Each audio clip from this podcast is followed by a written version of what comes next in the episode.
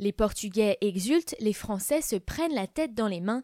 Eder vient de marquer et les espoirs s'envolent, il reste cinq minutes, c'est mort. La France ne remporte pas la victoire tant désirée en finale de l'Euro. Sur les Champs-Élysées, sous le maquillage bleu-blanc-rouge, les mines sont défaites. On a mal au cœur, on voulait tellement que la France gagne, soupire Ali Osbeck. Mais plus loin, Serge Andrade et Anissa Riani, 17 ans, courent à perdre haleine avec leur drapeau portugais au vent.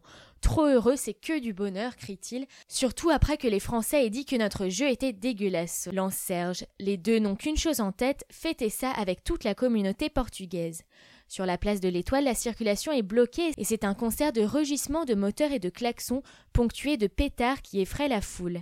Les CRS empêchent l'accès à l'Arc de Triomphe, nargué par des jeunes dont certains brandissent aussi quelques drapeaux algériens.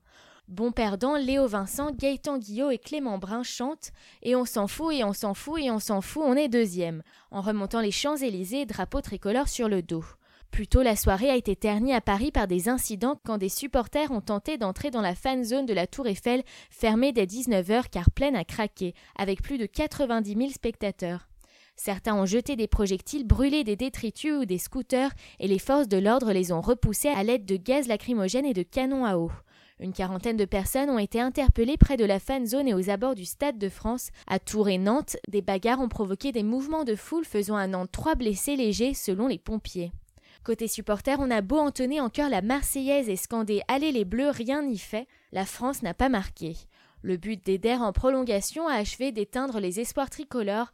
On encourage encore les Bleus, mais à Paris, Nathan et Mathieu n'y croient plus. Il reste cinq minutes, c'est mort, lâche le second, âgé de 27 ans. À Marseille, l'ambiance se refroidit d'un coup et certains n'attendent même pas la fin pour quitter la fan zone. Au coup de sifflet final, les bars du vieux port qui retransmettaient le match se vident eux aussi en quelques minutes. Les Français le désiraient avec ferveur ce triomphe en finale, une victoire pour le moral après une année marquée par des attentats, comme le résumait Brice Gando, 21 ans. Cela n'effacera pas les mauvais souvenirs de 2015, mais ça nous fera avancer un peu.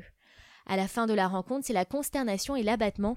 Assis sur un banc enveloppé dans son drapeau tricolore, Olivier Zanetti a le visage fermé. La déception est trop forte pour qu'on aille faire la fête. C'est ça, c'est le football. L'âge fataliste, un homme croisé à Rennes, où la foule a là aussi quitté rapidement les bars du centre historique et l'esplanade Charles de Gaulle où un écran géant avait été dressé. À Mâcon, fief d'Antoine Griezmann, le sacre du Portugal a été accueilli par des huées et des sifflements de quelques 5000 supporters réunis dans une salle d'exposition où était retransmis le match. On est dégoûté, on est triste, on ne comprend pas, on y croyait, déclare Loïc, 21 ans. Elle était pour nous la finale, on méritait largement de la gagner, renchérit Clément, 22 ans, au bord des larmes. Mais à ses yeux, Griezmann n'a pas démérité, on est fier de lui, on sera toujours présent pour lui, par exemple pour la Coupe du Monde en 2018.